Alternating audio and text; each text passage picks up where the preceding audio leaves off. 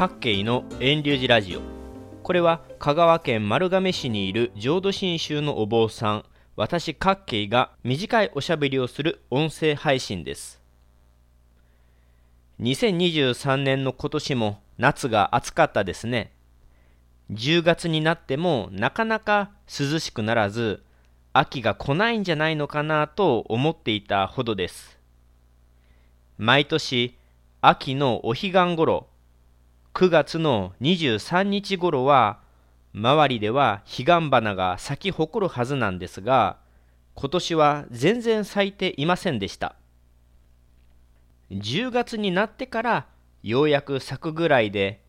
10月22日頃の今でもまだ彼岸花の花柄が見えるほどです。さて暑かった今年はお彼岸の風物詩がちょっとずれてしまったようですが銀杏の実はあまり変わらず今年も落ちているような気がします。お寺といえば銀杏イチョウですよね。私のところの寺遠隆寺にもあって本堂と並ぶくらいの高さ10メートル近く伸びています。毎年9月半ば頃から銀杏の実が落ちてくるのですが今年はほんの少しだけ遅い気がします。暑かった今年は10月の中旬が実が落ちるのが最盛期でした。お寺に銀杏の木がある理由は以前ブログ記事で紹介しているのでここでは割愛しますがその銀杏から落ちる実は今のこの秋10月頃の毎年の風物詩にもなっています。葉が黄色く染まる11月が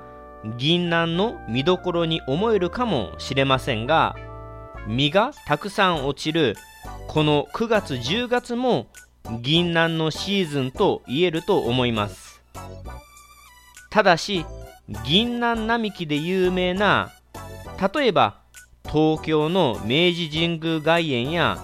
大阪の御堂筋京都の堀川通りでは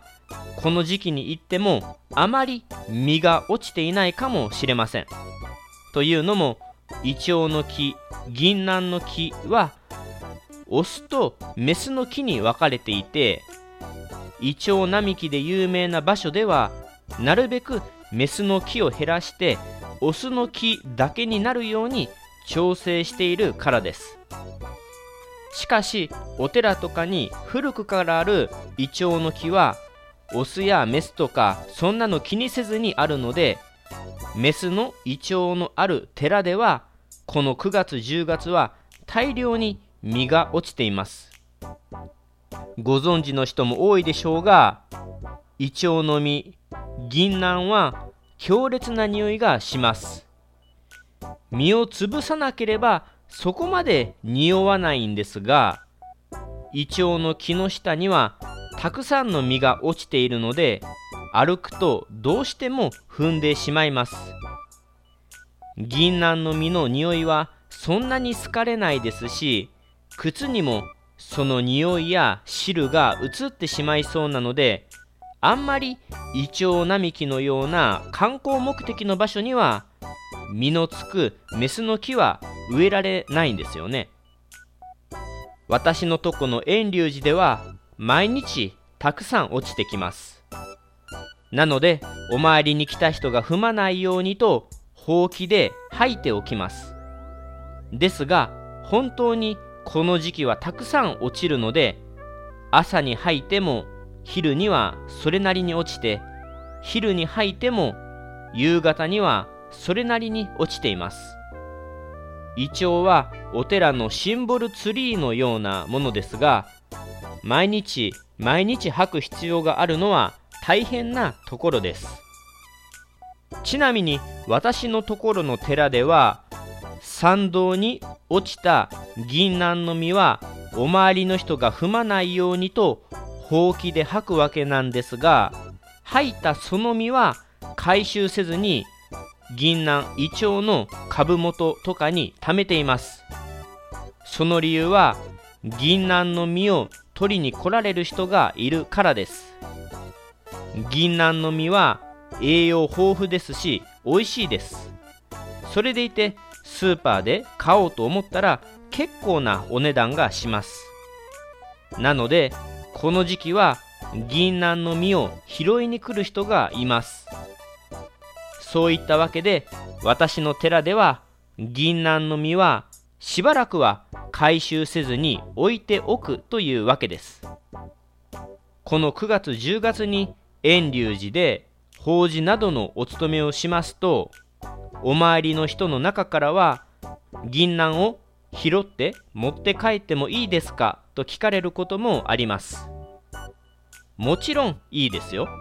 そのために身を回収せずに避けています。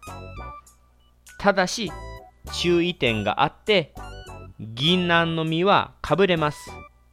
銀杏の実を触るときは必ず素手で直接触らないように軍手とかをしなければなりません。小さなお子さんは手がかぶれることを知らないでしょうからお寺にお参りに来られるときは銀杏の実に触らないように注意してくださいませ以上で今回はお寺の銀杏イチョウの木についての短いお話をしました。遠隆寺の銀杏の実は11月もしばらくは株元に取らずに置いておく予定なので必要な方はお持ち帰りください。ただし気を揺らしたり吐き集めた実を散らかしたりするのはやめてくださいませ。